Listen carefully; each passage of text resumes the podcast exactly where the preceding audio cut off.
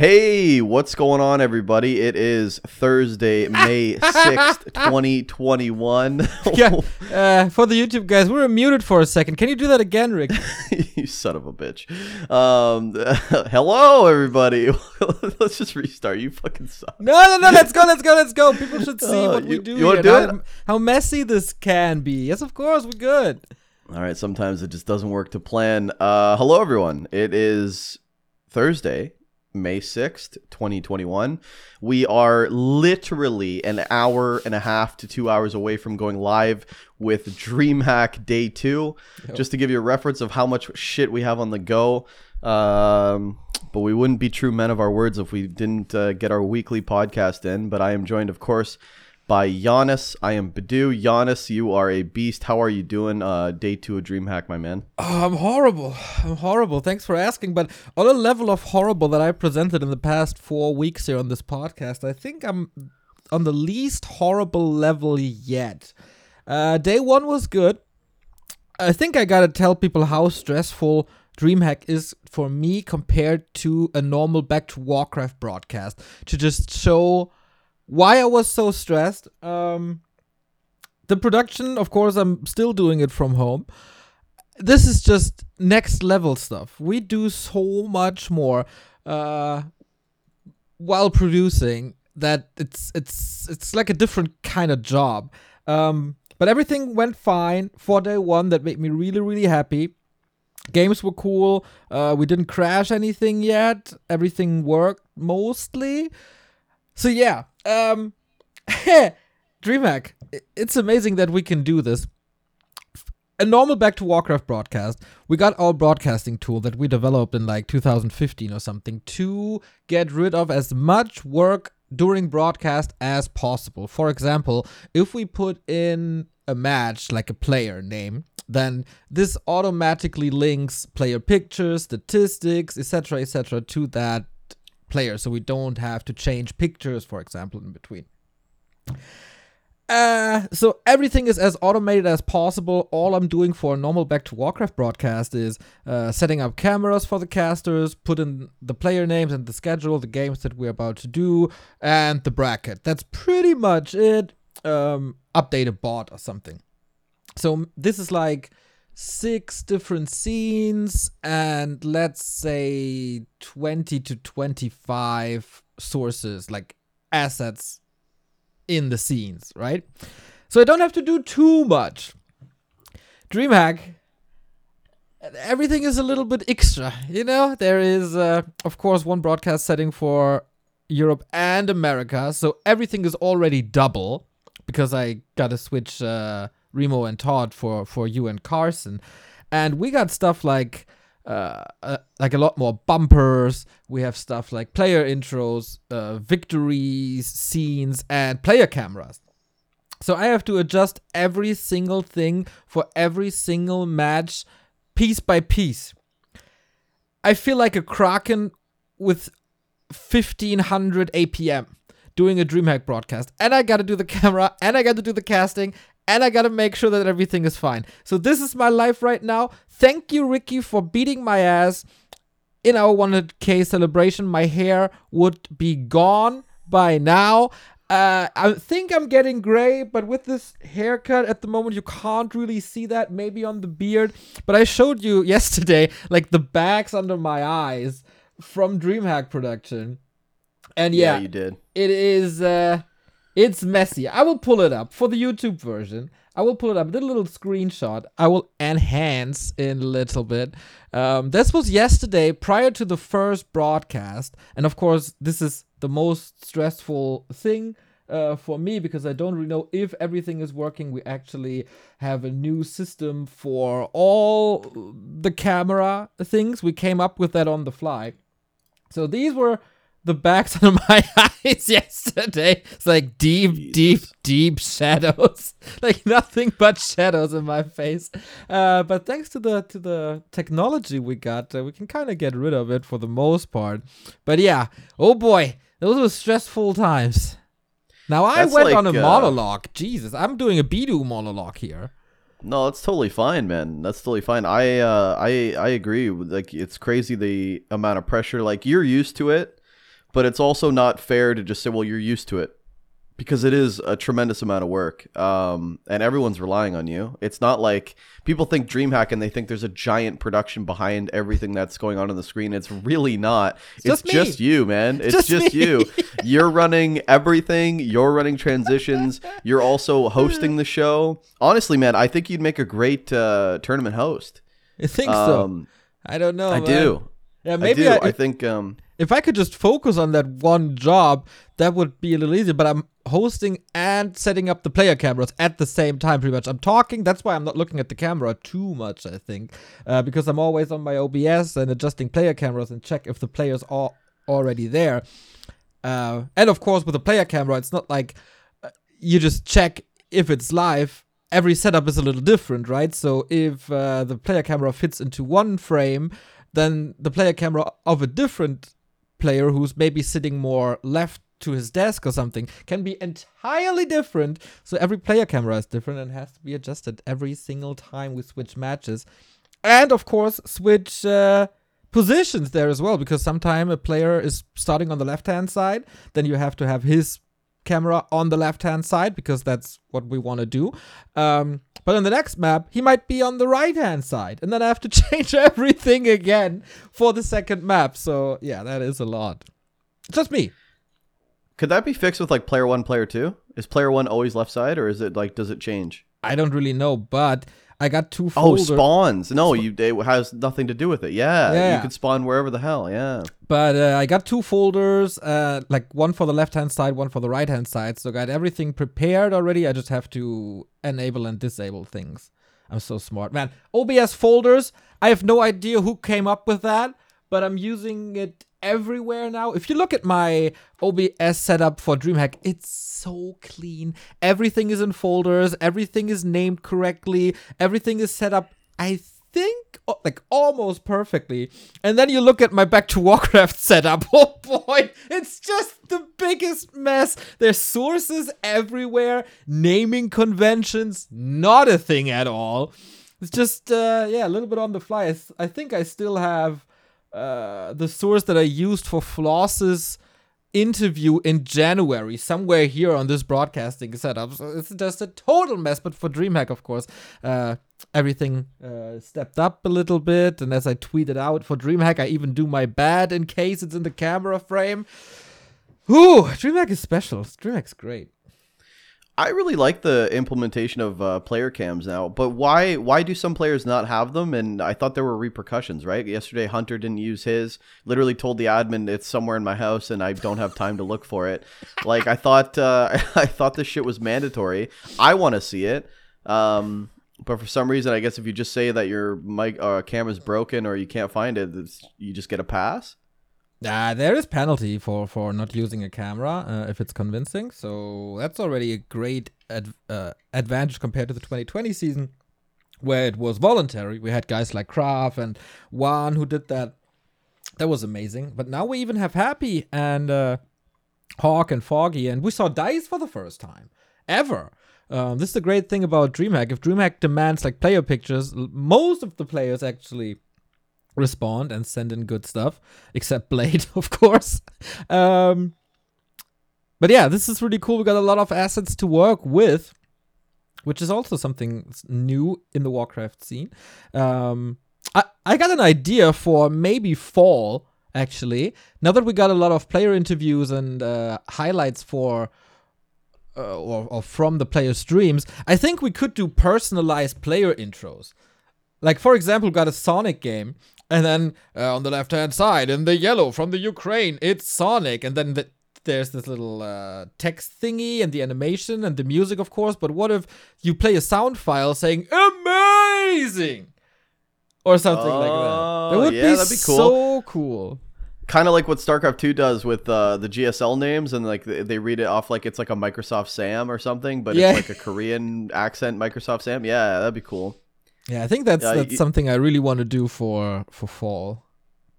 Yeah, that'd be really cool. Um, it, it's like it opens up so much more stories. It allows players to like actually show their personalities. Yesterday, uh, Cruncher, dude, Cruncher, Cruncher playing Saron, and uh, well, he kind of owned him. And in the final uh, game two, he pull like takes his ha- key, uh, hands off the keyboard, grabs a pillow, tucks it in behind his head, and he's just chilling, falling asleep as he 2-0s Saron. Um, that's the kind of funny stuff that you'd like to see, right? You don't get that without a player cam. Exactly. We saw that in the regional finals already uh, with Kraft doing the no hands Warcraft. It's of course uh, patented by Kaiser originally, but a couple of players are allowed um, to steal that meme from him, I think. And that was really cool. Like Kraft uh, making a statement against Blade, and yesterday Cruncher, who is, if you look at him and if you see him uh, in the post game interviews, such a chill dude. Of course, he has his very own sense of humor, who might be a little dry and vicious at times, but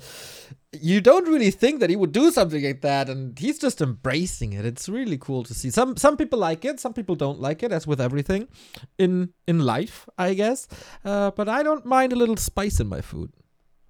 Yeah i thought it was i thought it was great. I mean it's very tame if we're looking at like you know like people get their feelings hurt sure but i mean uh, maybe saron would but uh, you know, he was really cool then. to see Saron uh, prior to the game. By the way, such a relaxed, cool dude had the big smile on, on his face. Like he, of course, knew that he was up against the American champion and probably doesn't stand a chance. Also due to uh, favorable ping for Cruncher. Let's put it that way. Mm. Um, but he sat there and he was just enjoying himself. Big, big uh, Aussie or NZ smile there. Uh, that was nice. I want to see more. And now that we got the player cameras, we included a scene where you have them not really full screen, but almost full screen. And that was super nice to see as well. Some people super chill, like Hitman, of course. Uh, I tried, like, I think he was vaping there as well. Like, immediately after the game, first thing he does was grab the vape pen and go. Okay, dude. Uh, I tried to have that not on the broadcast, but sometimes it works and sometimes it doesn't. Some people get a little more stressed. This is, uh, yeah, this is for me the big thing we introduced this season, as well as Zoom for players and observers. Yeah. Um. Yeah, I mean, dueling's not that bad, right? I mean, it's whatever he wants to do. Um, I think it's cool though because you get to see how players react or or the, what the reactions are. Just like it makes it way more legit. It kind it looks like um, you know, like in CS:GO when like they like or big tournaments when they like pan over to the teams and the players and it just adds like more emotion like as the yeah. games are going um yeah i think that's really cool and today man we got Thorzain versus sonic there's so many good games today man i, I i'm so pumped yeah, I want uh, to pick up just... uh, on, on on one game of yesterday before we go into today, and that was mm. Starshape versus X Lord because that was the standout game. I think uh, most of the favorites just prevailed. I think Starbuck disappointed a little. Little DC uh, had no chance against Foggy, etc. But Starshaped, he came into this session. He was already smiling from ear to ear when I saw his camera the first time. You know him uh, with the with this uh, uh, beach and, and and sunset in the background. I was like, dude, this this guy knows how to do a virtual camera, and he was smiling, like, okay, this is this is me memeing a little. And then he changed his background for the camera to uh, spiked barricades, reinforced defenses, orc towers, and on Tidehunters he built 35 towers. This was so cool. He came into this series probably knowing that, okay, this is X Lord. Like, I don't really have a chance if I play straight up. My mission is to put on a freaking show from moment one on. With the cameras, with the play style, uh, for for game two, he switched it up, played a tower rush instead of 50 bat riders. Starshape did it right.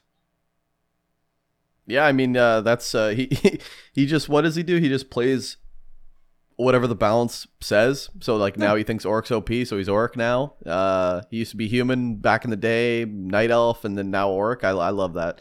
It's like uh, it's like Infi if he picked a race. Um, but yeah, Starshape's a really really smart player. I think uh, that's. Oh, I don't want to spoil anything. I can't actually say that.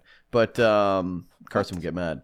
But uh, whoops. Okay. But um, might uh, might be a theorycraft interview maybe. Mm. And I think that's an interesting mind to uh, to really get into because I think uh, I think he is a very very smart player when he's not overly whining and bitching about balance.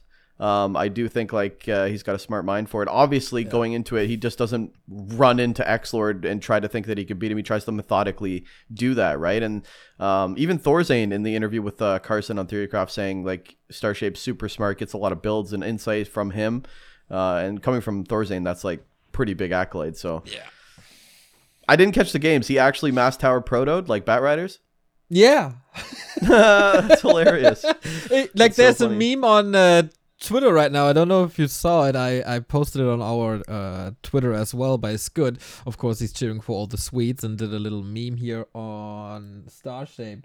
Uh, it's one of these when the brains get bigger memes. So it's like it's going from standard orc is the smallest, like it's the orc brain. Then a little bigger brain is uh, Farseer, Shadowhunter, and Wyvern. Then the big brain is Raider Hit and Run. Uh, and it goes on and on, like l- losing all Raider into 80 bats. He literally played like so many bat riders. He had two groups of bat riders, one to the left hand side, one to the right hand side, and killed both expansions at the same time. Expand on opponents' natural into more bats, and then in the end, losing all bats, make more bats instead of Wyvern, entertain everyone in Europe. That was clearly the hypest match, and uh, it's all over Reddit now as well. This this this meme. Uh, if more players would be like star shaped, that would be great. Yeah, uh, I think that's funny and entertaining. We've seen players do that too, right? Like we've seen Krav put on funny strats. To Yeah. side is another one that comes to mind. Like you Yeah. never know what he's gonna do. Really good strats. That's good to see. Thorzain too. I mean, if you see Pally rifles, you're like, oh baby, here we go. Um, yeah, very entertaining. Yeah, you wanted to talk about today uh, in Europe. We got Kraven Neutron, we got Blade Inside uh, in a rematch, we got Thorzain and Sonic in a rematch, and we got Vortex versus Johnny Cage, which is incredibly hyped.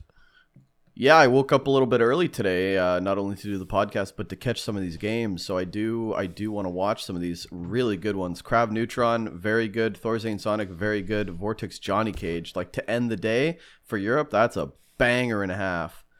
Uh, Blade Blade Side's always close as well. Blade Side's always close. And in America, of course, we got Kiwi versus Insub for the third time in two weeks, as well as uh, Deuce and Arc, which is going to be real, real cool and uh, close, I guess. So, Ricky, I want to ask you something. Um, there was this tweet by Walker3 Jim. Uh, I don't know if you saw it, and it's kind of bad for the people who listen to the podcast. But during the interview with Hitman, you were popping off incredibly hard, and nobody really knew like why. There was no like for the viewer, there was no reason to like be happy or or to, to get off. What what happened there? so yeah, so like there's no context. Like I was when I was doing it, um so what happened was behind the scenes, we talk a lot of shit, and you might have been actually going for a smoke break, but um Hitman lost game number one against uh, Hunter on Concealed Hill, and I was talking to Carson about it, and I said, uh, I said, you know that Hitman build, it's pretty good with the demos, but the bestiary is always super late. And I feel like you you can't get out, you know, bat riders for uh, for chimeras, or you can't get anything. And um and Carson always shits on my analytics. Like eh, whenever whenever I say anything analytical, he'll just he'll give me the benefit of the doubt and hear me out. But uh, chances are I'm wrong as well. But in this case, I wasn't. I was like, I think the bestiary is just late. He has to work on this build because uh, it just doesn't flow right. It seems like a, a hunter's got a timing to kill Hitman, and uh, you know, better night elf players like maybe the Asians would take advantage of that. And Carson behind the scenes just goes, "No, it was on time." And I go, all right. And then Remo starts laughing, you know, because I'm fucking trying to give my take on it. And Carson just starts, uh, uh, you know, no, Rick, it was on time. You're wrong. You know Carson is. And I'm just like, all right. So in the Hitman interview, out of nowhere, we're talking about the the games uh, as he, he came back and won, uh, spoiler alert, came back and won 2 1. Uh, and then in the interview, he goes, You know, my build's pretty good, but I do need to work on it. My bestiary was a bit late. As soon as I hear that, I'm like, fuck you, Carson. Let's go. And I just fucking pop right off because I was I was I was like, I finally I got one over Carson. Hell yeah, dude. Because Carson's a brilliant mind for the game, obviously. Um, but yeah, that was just a little behind the scenes banter between me and him. And uh, I realized later because um, yeah, I got posted and I and Remo was all Remo like messaged me and he's like, "Yo, you all right?" And then I was like, I was like, "Yeah, dude, I just like that was against Carson." He's like, "Oh," but like if you're watching that, there's no context There's whatsoever. No like, at all. like we're literally just interviewing him, and he's just talking, and I just lose my mind. Like, so I can see how Like, you- ridiculous that looks. It looked like you Did just you- won a sport bet or something if you're betting on horses and your horse just won the race or whatever. I I knew it. Uh, what's up? I heard it before and I can totally relate because it's, it's the same dynamic with me and Remo, right? He's uh, way more knowledgeable about the game than I am. So whenever I have a good take and players confirm that my take was right, especially since Remo, uh, no hard feelings, but he can be a little stubborn sometimes uh, with his opinion. Um, and, and very very focused on it. So when I'm right there, it's very rare. Uh, I think in 95% of the cases, Remo is right, obviously, but these 5%, man, as the uh, play-by-play caster who does more of the action and the storytelling and hype, etc., this is such a great feeling if you get things right. And it's like half of the shit I say that's like analytical is just me plugging something that Carson's already told me in the past. or, Yeah, yeah. Like a pro's already told. So like this was for me. Do you know what I mean? Like like this was for me. This was my own observation, and it, it just felt so good um, to to hit that. And um, yeah, because I'm always looking for like uh, reassurance. You know, like I'm always looking for Carson to be like, "Wow, I've never thought of that, but that's a really good point." So when he absolutely shit on me uh, during the break. I was like, dude, I still feel like that's way the Beast is way too late, you know. Like, and then Hitman saying that was just like, hell yeah. But uh, yeah, that felt good. What did you think? Um, you know, since we're talking about day one, just a small uh thing I wanted to bring up. What did you think about X Lord's interview? Oh, uh, yeah. To introduce the viewers uh, to that a little bit, of course, we talked about the Todd and Answer drama in episode two, three, something like that, pretty early in uh, podcast history here. And of course, me and Todd are doing the interviews because reason for that, by the way, is uh, that Remo is not part of the interviews, not because we don't want him to ask questions that uh, like that take forever uh, because his his questions are always very long. No, no. Um, he has to do the clean feed, and for that he has to be uh, silent as the player interviews are on the clean feed. So he is picking up what me, Todd, and the players are saying, and then sends it to the Chinese streams and the uh, international clean feeds, etc. That is why Remo is not part of that.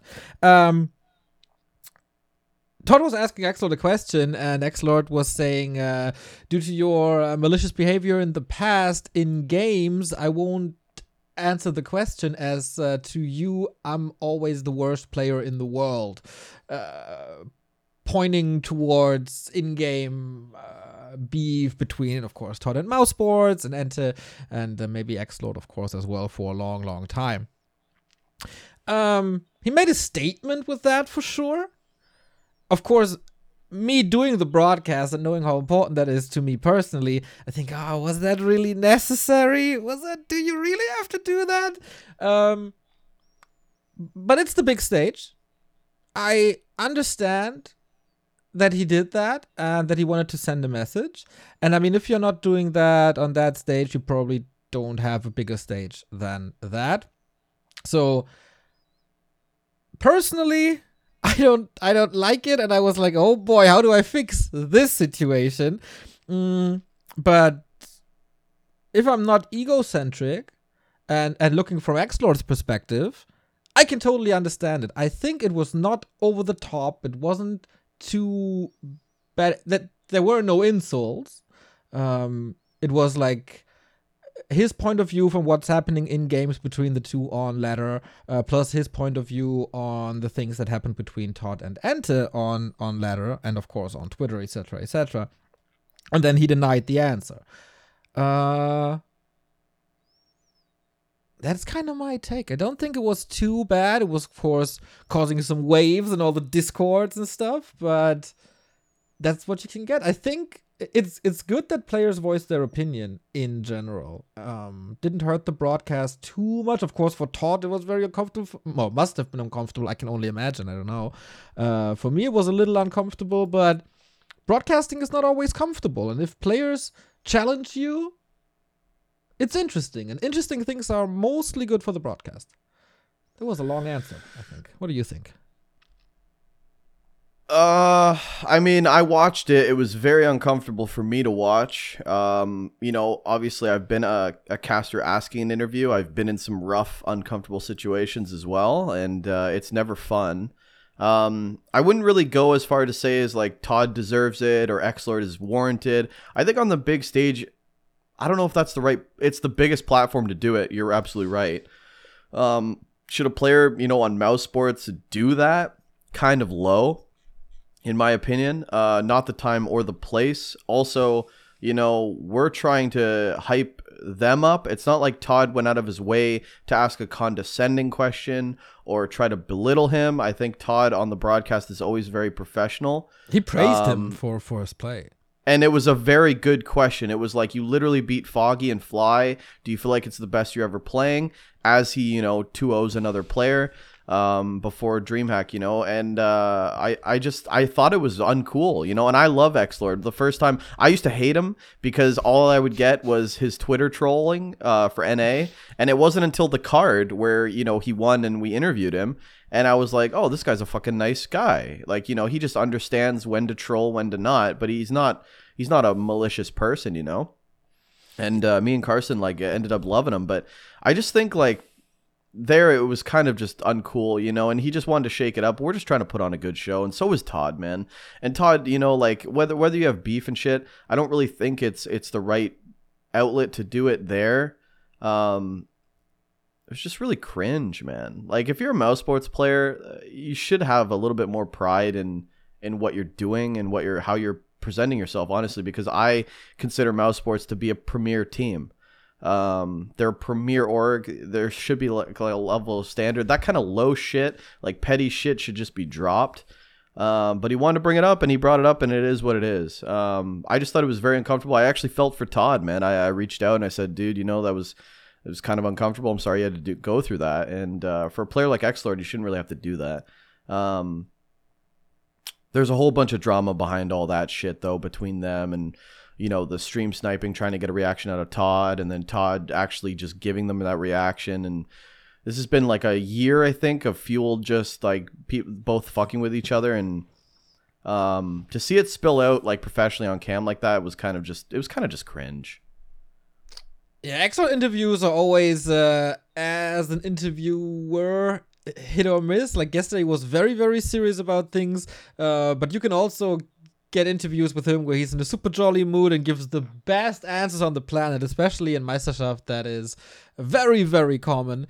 Uh, but sometimes you get an Xlord like this, and of course, all the people, all all people in the world got their ups and downs. And yesterday was a little more serious. He wants to stand up for his teammates, uh, which can be good from a perspective but yeah, there was I I was really happy that he didn't throw me under the bus because I simply repeated Todd's question pretty much word for word and then he answered me. So he could have like dragged me down with them as well, but he didn't do that. So uh that was like for me personally really really nice uh in the yeah end. kudos to you as well kudos to you for picking it up because you immediately assess like okay well this is fucking bad. Let me pick this up. Let me rescue todd. And a class act to todd as well for just staying silent. That's the right move. You know he just stayed silent. He didn't punch back. Yeah, uh, he took it on the chin. He just sat there. Very uncomfortable to watch though. But uh, big kudos to you for kind of saving the interview and and just because you immediately just snap okay well you know i'll, I'll carry it on uh, uh x-lord. And then you did ask th- verbatim the same question he answered you so just like a low, just a low class move, you know. Uh, I I just didn't like that, and honestly, I'm the king of low class, so it- it- you know. There's a time and a place for sure, but you know it reminds me of um of you know there's a lot of players in the NA scene that I don't get along with, um and unfortunately with Dust League I have to associate with them that I don't necessarily want to, but it's for the betterment of the game, for the betterment of the scene. You have to just take it on the chin. And uh, I think for the most part, I've just rec- recused myself from from interviewing players that probably just don't want to deal with me. Um, I can understand you know, like that. l- like an arc. Like I don't think I'll ever interview an arc arc again, uh, because we just don't get along. You know, we we just don't uh, see eye to eye. So I think I just wouldn't put myself in a situation to have that happen. You know, I know he doesn't want to hear my questions or, or talk to me. So why would I?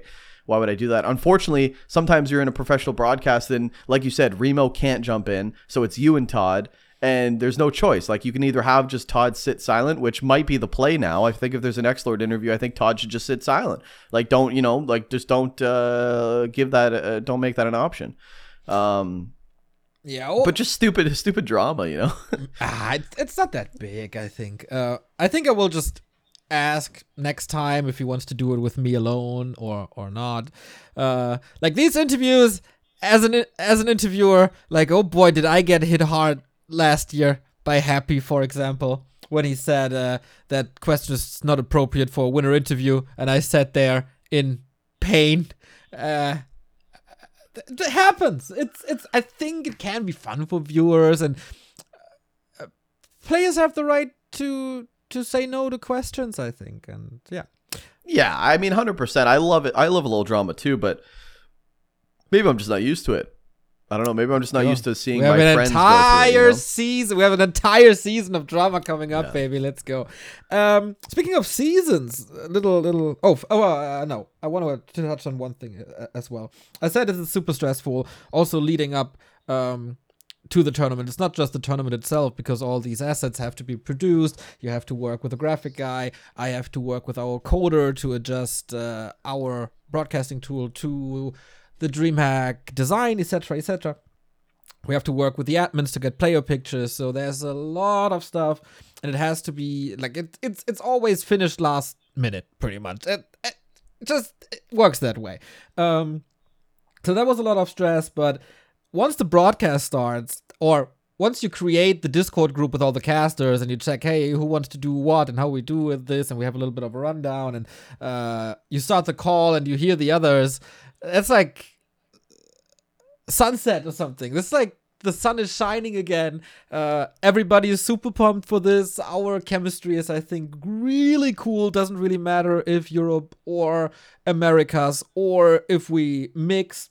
Um, this is a little Warcraft broadcasting family, even though we're, of course, a lot of kilometers apart from each other and we don't have a green room to share, which is uh, usually at offline events where you just sit and chill and refresh and stuff. But yeah, I I wouldn't have it any other way. Um, it's it's it's really a very comfortable work environment, and that goes also to the DreamHack project management. Uh, MMY is so awesome. Like, uh, well, I think it was two days ago or just Wednesday. He answered a message of mine at 8 a.m. European time, and he answered a message of yours, I think, at 3:30 a.m. European time. So this guy is just not sleeping. He's just there for all of us. Uh, people are just awesome. Yeah, I, I definitely feel that sentiment. I look forward to the green room. Yesterday, not so much. You waited till like three minutes to go live before you like joined us in the call or something, like six minutes. I like my green room time, motherfucker. I like Dude, to shoot the shit. You and- were not in position for a green room talk because you had other business to do. what do you mean? You took a big dump prior to the broadcast. Yeah, I got to take a pregame dump. That's the Bidoux ritual. uh, you got to get it out if you want to get in. That's what I always say. Um, do you have like a, a ritual? I seriously take a pregame dump every stream. I can't help it. I don't know if it's nerves or anxiety. I have to. Got to flush the Uh, demons. Do I have a ritual? I used to have it when I started.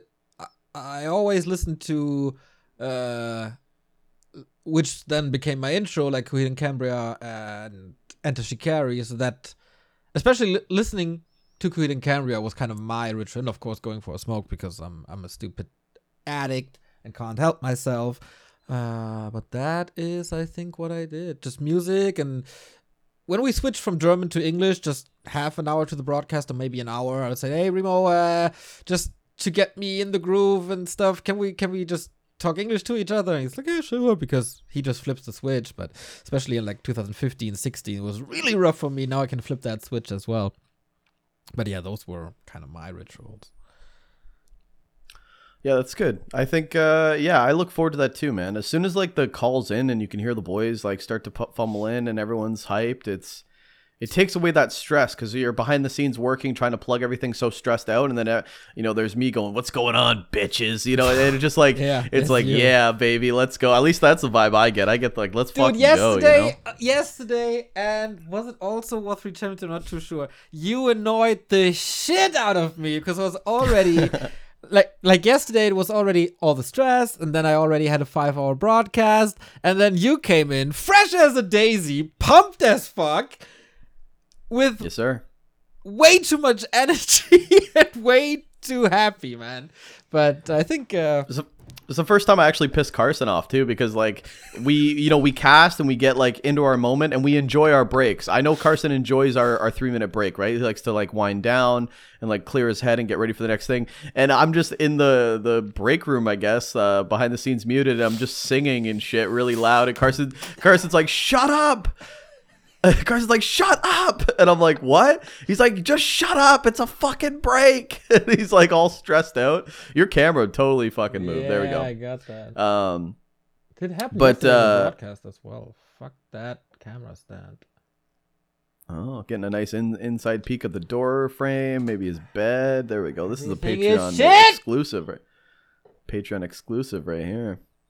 I think I broke this bitch. Uh oh. It's fine. No, That'll work. yeah, oh, whatever. Jesus. Did you actually break it? I think so. Ah, Uh-oh. who, who cares? People on the podcast can't see it, so it doesn't matter. Um, Yeah. We also had War 3 Champions finals. Yeah, we did. Uh, I gotta say, man, a lot to be taken from that. Uh, let's talk about production first. Um, we did two v twos, right? There was two v twos to be casted. There was one v ones. Uh, super cool. FFA.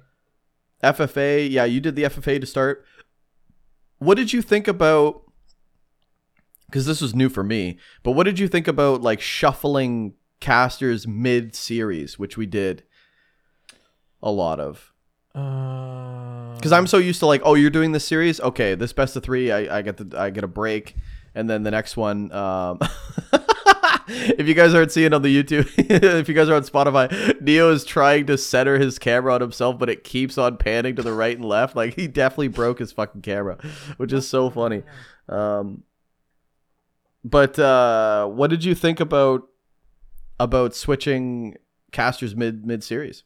It was okay, I think. Uh, we wanted to give everybody the time they deserve and switch it up a little. Um, I don't really have a pro or con opinion on that, to be honest. Like, I just do what I'm supposed to do.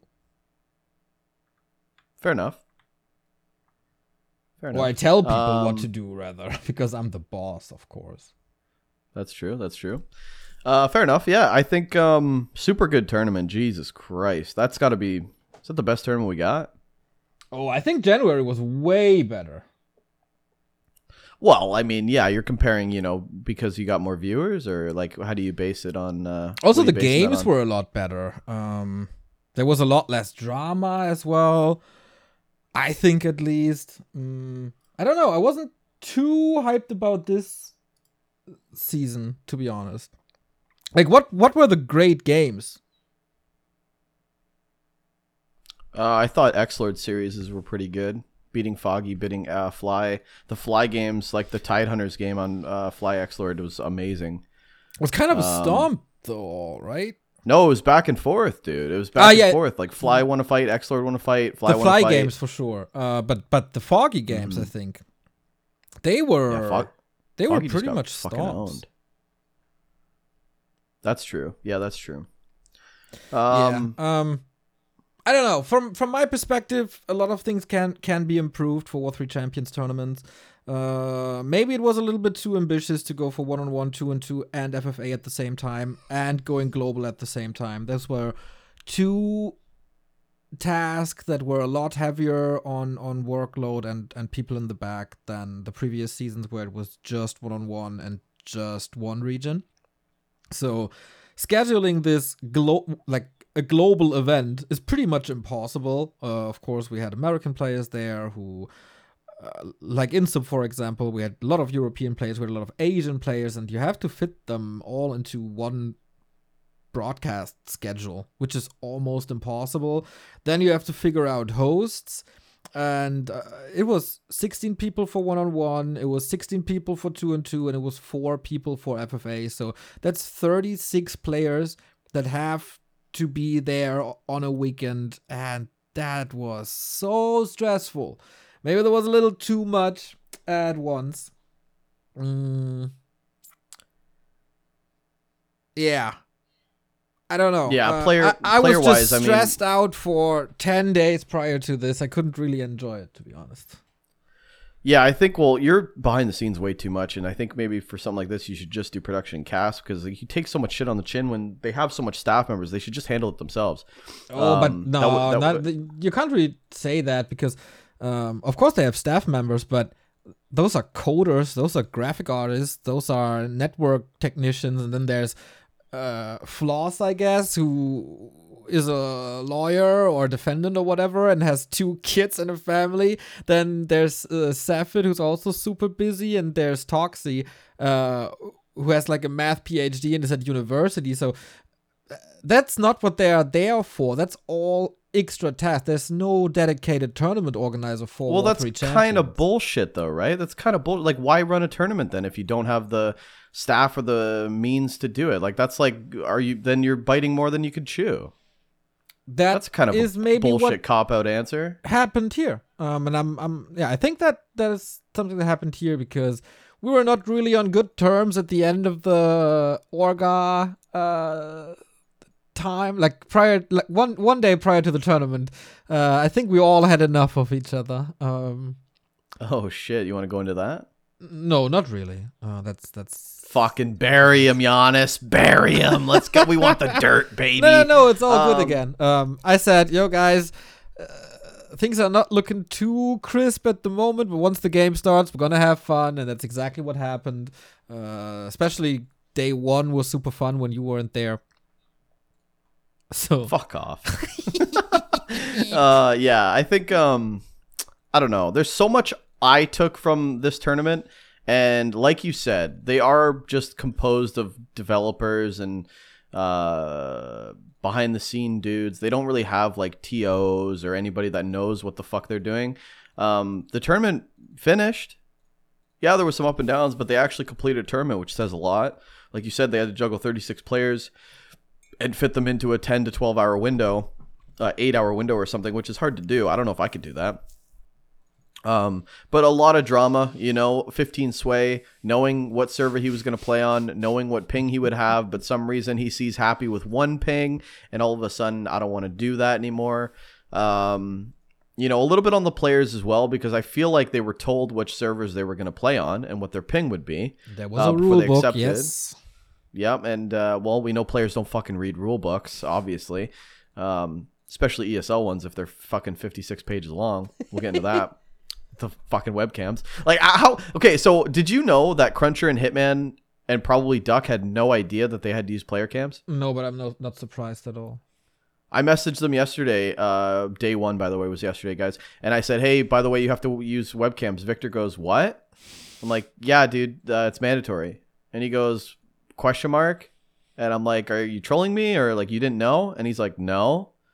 And then of course, like in the, I tell Cruncher, and then Cruncher goes in the Dust team chat. He goes, "By the way, Victor, you have to use webcams. Uh, Bidoux doesn't know." And I'm like, "I did know, motherfucker. I told you." But they're trolling me. But um, yeah, no, they had no idea. I think um, you know, if ESL honestly expects people to read a 56 page rule book on their own, uh, that's kind of ridiculous. They should just reach out and say, "Hey, by the way, we changed the rule. We're adding mandatory webcams." Um, which by the way, I don't think they can really do unless they dish them out. Like if, unless you're gonna Don't give them, yeah, don't give them ideas. I mean, it's the we're in 2021. People have phones. Use Yeah, your well, what are you gonna do? Like, I I can't do that. What are you gonna like? Put your phone down on your monitor and like as you're pl- yeah, I guess you could do that. Yeah, you can That's do totally- that. Yeah, I could do that right now. Yeah, Oh, you okay, can do well, that yeah, right no now. it's no problem at all, dude. Yeah, there's no excuse. Yeah, players are just lazy. Um, but uh, at least reach out and and tell the players, give them an update. I think you should do a one-on-one reach out in general. One on one, that's way Uh, too stressful. I think the, the, no, there's fuck the, no. It's eight players. It's 40 Fuck players, no. you dumb fuck. yeah. Okay, so for for NA, it's eight players. For Europe, how many are in there? Why do you ha- have to have a one on one? That's just stupid. You send one email to all of them and say, here's the rule book. Major things that changed is A, webcam, B, you can use Zoom, C, we got new maps, here you go. And everybody knows. Yeah, that's that's what I mean. At least do they didn't do that, did they? I don't know. Oh well, if they For did, once, I'm not nobody read shit. into stuff. I don't know. I go out of my way to like reach out one on one and be like, "Hey, is the schedule good for you? By the way, here's an updated schedule. The schedule also flip flop like three, four, five times. Um, so it's like just to say like, "Hey, man, you're playing here. Are you good? By the way, webcam. This will be the link you use. We'll walk you through. We'll guide you through. Is that okay? Yes or no? Um, because it just like if you don't do that, then players just don't do it. You know, like uh, I wonder what the repercussions are going to be for the players that didn't use webcam. We'll probably never Um, know, man. We'll probably never know. Probably nothing. Players got them by the fucking balls. Uh, nah, I don't think so because then we wouldn't have seen so many cameras on day one. I think it was just Hunter not using it, uh, yeah. and For S- us. and Starbuck. I think. Oh, really? Yeah. Okay. Um. Yeah, but going back to War Three Champs, uh, War Three Champs, which is what I want to talk about. Um, I think they have a pretty. They got something going. Uh, huge viewership for Back to Warcraft. It's an event we'll always cover, so long as uh, you know, it stays hype like this. Uh, the headaches are, you know, a bit of a headache, but honestly, if I was War Three Champs today, I would look into actually getting someone on board that handles TOs and just actually runs the show. Like that's one thing I love about MMY. Shout out to Nick from from ESL. That guy is a beast. Yeah. That guy is actually so sick. Um, and he's like a go-to guy. He just like you know does the behind the scenes and shit.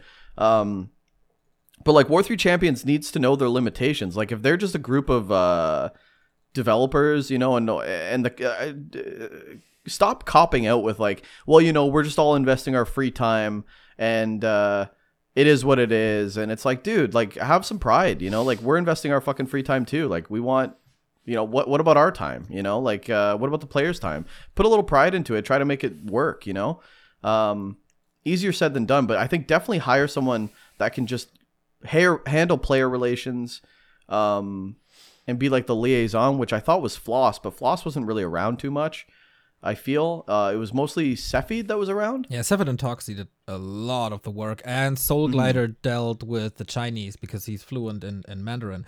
Uh, so he was like the player manager for China, which was a great thing to do. Um, that that was really perfect, I think, and I think Soul did handle it well. But yeah, I think so too. Like this is becoming a major event. This is, to be honest, kind of overtaking WGL's spot as the second biggest tournament next to DreamHack.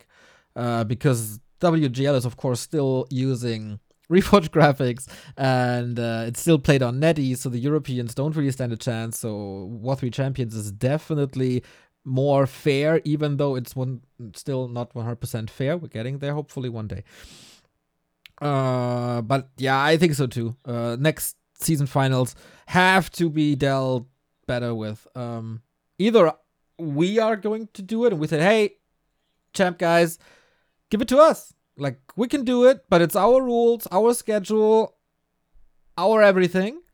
Um, or they find someone in the community, which would of course be great for us as well, so we don't have the additional workload loading into DreamHack as the tournament calendar is pretty packed. Uh, with the new Dust League coming right after DreamHack. Whoop whoop. Hell yeah, Super Hell League. yeah. Hope it, hopefully it doesn't fucking flop, dude. Oh my god. if anything, War Three War Three Champions was a good uh, indicator that it can work. It can right? work. it can it can work. It can work as long as the players fully understand that there's a chance you might have a hundred plus ping. Your opponent will probably have like the same roughly. Because what Dust League is doing is fair ping. It's not going to be one person has 80 and 30. If that's the case, it'll be switched with a coin toss, or it'll be like you both have 130 and uh, tough shit, you know? I think the problem is really uh, CIS versus Asia because it's pretty close to to Russia and Ukraine, and uh, they will have a big advantage over uh, China and especially Korea or uh, especially China. I'm not too sure how it is, but between America and Europe, it should be fair. Um, there might be a ping advantage of like 20 maybe uh we can then switch hosts so for example o- on one map you get map pick but your opponent gets host pick to even things out Mm.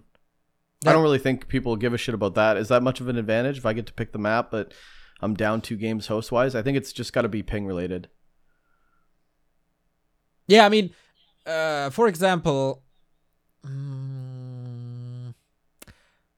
if there's two possible hosts where on one host player one has a 20 ping advantage and on the second host uh, player two has a second ping advantage at a 20 ping advantage. It's both pretty fair but it gives you a small edge. So if Yeah.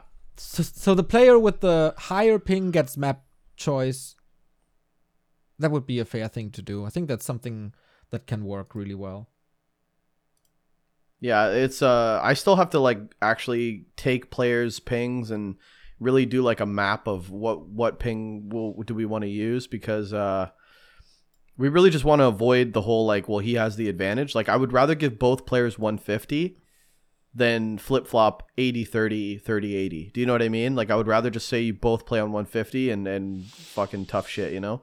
But also like I do want to see good games and there's certain things you can't do on 150 ping. yeah Um, for example, Lawliet versus Happy Yeah. was hard was hard to watch because you know to play Happy you have to you have to play so fucking out of your mind and he can't do that on that ping. You just can't. Um, because it's hard to do it on land. Fucking never mind with uh with with delay. Are you kidding me? When you play a caliber like that, you have to be able to po- like do exactly what you want to do. Um, but going, let's go back to War Three Champs. You know, obviously a great tournament, crowd funded. Holy fuck, the amount of money that was raised. Big shout out to Governor oh yeah uh, governor is the for the king for for stepping up. I know there was a little bit of drama to, behind that. Uh, is the other guy still MIA or what?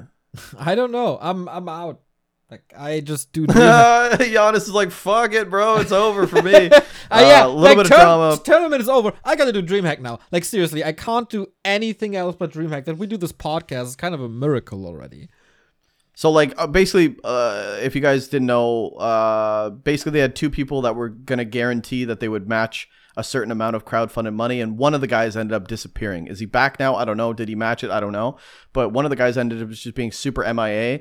Um, But he did uh, support a crazy amount before. And Yes, this guy has supported before. That's why like nobody was really uh, doubting that he would do it.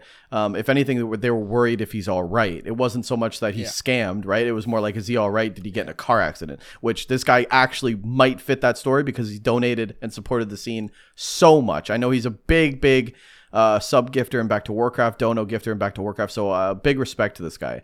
Um, I hope he's all right. I don't know if he's back yet. Maybe he is. Maybe he like reconciled with the boys or whatever. I don't know. But uh, big shout out to Governor who actually put up twenty five hundred bucks extra um, to to match what his share at least.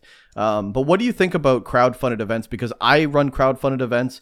However, I don't do it um, as an essential. I always say Dust League has a four hundred dollar prize pool uh, minimum, and whatever else Maturino gives is bonus. I, d- I never rely on that. I don't think it's sustainable relying on the community because what if you know you kind of put this pressure on the community to hype it up or it's not going to be hype and you never like you can't guarantee that money will always be there it's a very slippery slope. However, the community, this community is so fucking strong um, to raise that amount of money, and everyone's so hyped, and the viewership is there. I mean, we have good matches out all the time on Back to Warcraft, but for some reason, when War Three Champions is on, it's doubled, uh, which is fucking incredible, man. Um, what do you think about crowdfunded events in Warcraft Three uh, right now? I the epidemic of crowdfunded events. since it's like now literally exactly to the dot one hour prior to DreamHack broadcast, and we are getting really close to the one hour mark. That's always our goal to the podcast.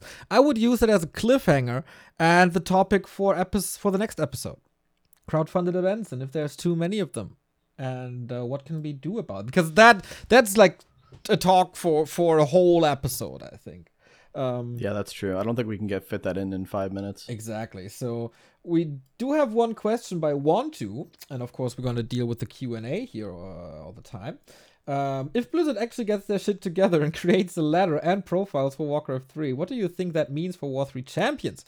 Seems like people won't move away from War 3 champions as it'll always be the superior ladder system, but the mostly more casual player base on Battle.net can't be ignored for the health of the game.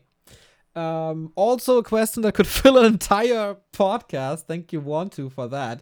I think it's relatively simple in that BattleNet is uh, gonna be grassroots, and if you're getting good, you go to War 3 Champions as the elite ladder.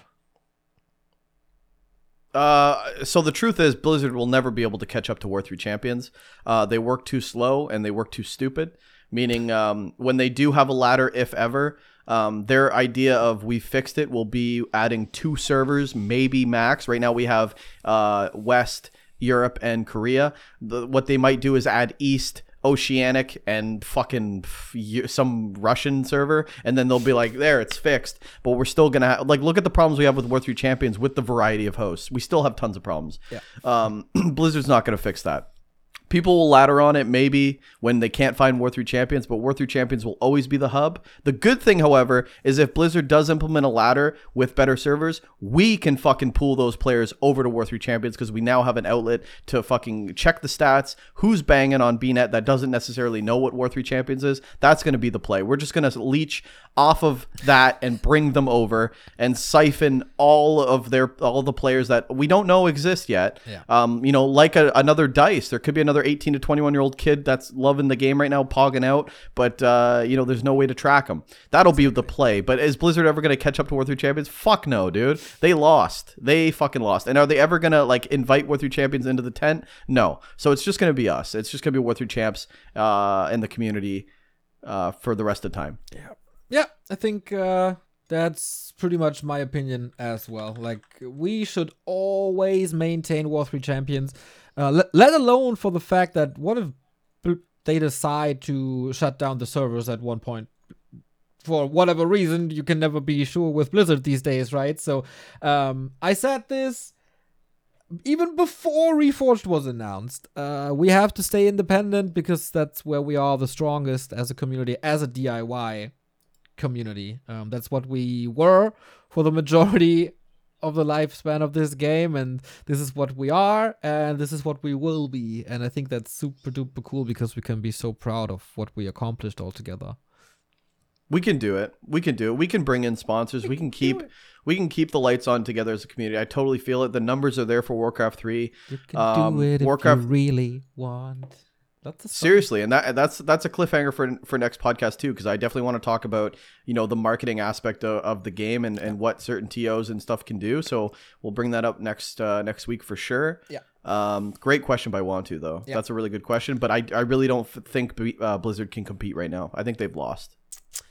Uh, we win because we have so many amazing Patreons, Ricky, and uh, the best, of course, the Mister Mister Number One, the MVP, the Golden Gold, Knobequakes. Thank you so much for your incredible support uh, since the beginning of this Patreon. Same goes for all the people in the Midas tier. That is 50 euros a month and more. That is uh, Toxie. That is Taggy. That is Nem.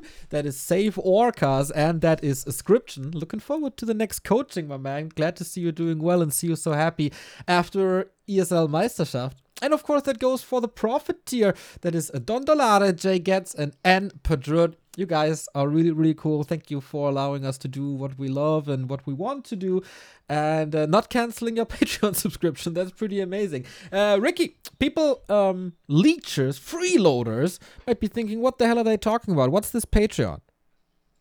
Yeah, we have a, a Patreon now. A lot of good perks. Uh, big key to that I was going to bring up. You know, when this episode comes out, it'll be on the 14th. uh, a week after. Uh, unless you're a patron, you get it tomorrow, which is the seventh. So you get a quick access uh, week pass to uh, check out the the podcast that we do.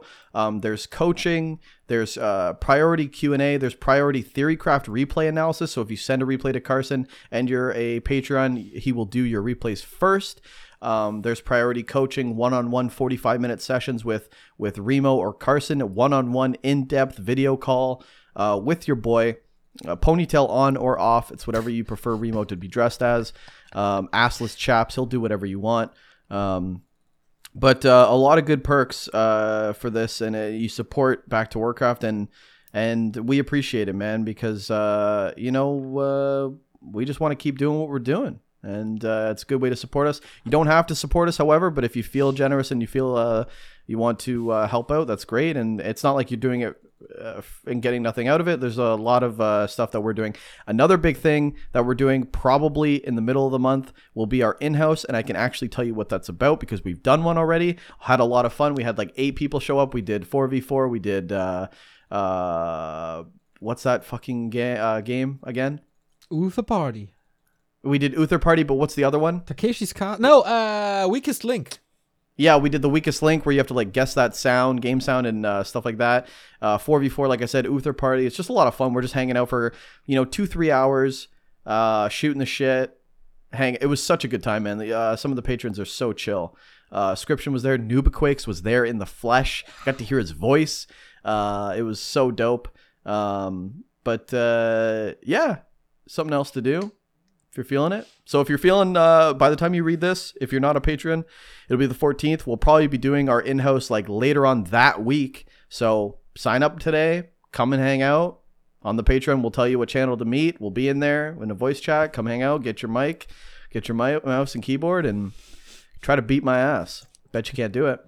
I tried. I can tell you that. Of course, if you uh, want to support us, but uh, not necessarily financially, there's plenty of ways, especially when you're listening to the podcast. Just subscribe to the podcast, uh, give it a good rating, give it a thumbs up, give it the five stars, leave us a comment. We're, of course, reading that. Get, that goes for pretty much everything. If you see us on socials, if you see us on YouTube, leave a heart, uh, subscribe, ring the bell. That all helps to support the uh, product and the team and the reach and make more people aware of that. So every single interaction on socials, on YouTube, on podcast platforms helps us a lot. Uh, so that would be really, really cool. You can also, of course, create 70 accounts and just do that with all 70 accounts if you have a little bit of spare time. We have no spare time at all. We are getting into the DreamHack podcast. Uh, podcast? No, broadcast. Uh, was super chill, Ricky. Thank you very much, and see you next week. See ya, man. Have fun, and uh, I'll see you later tonight for America Day 2.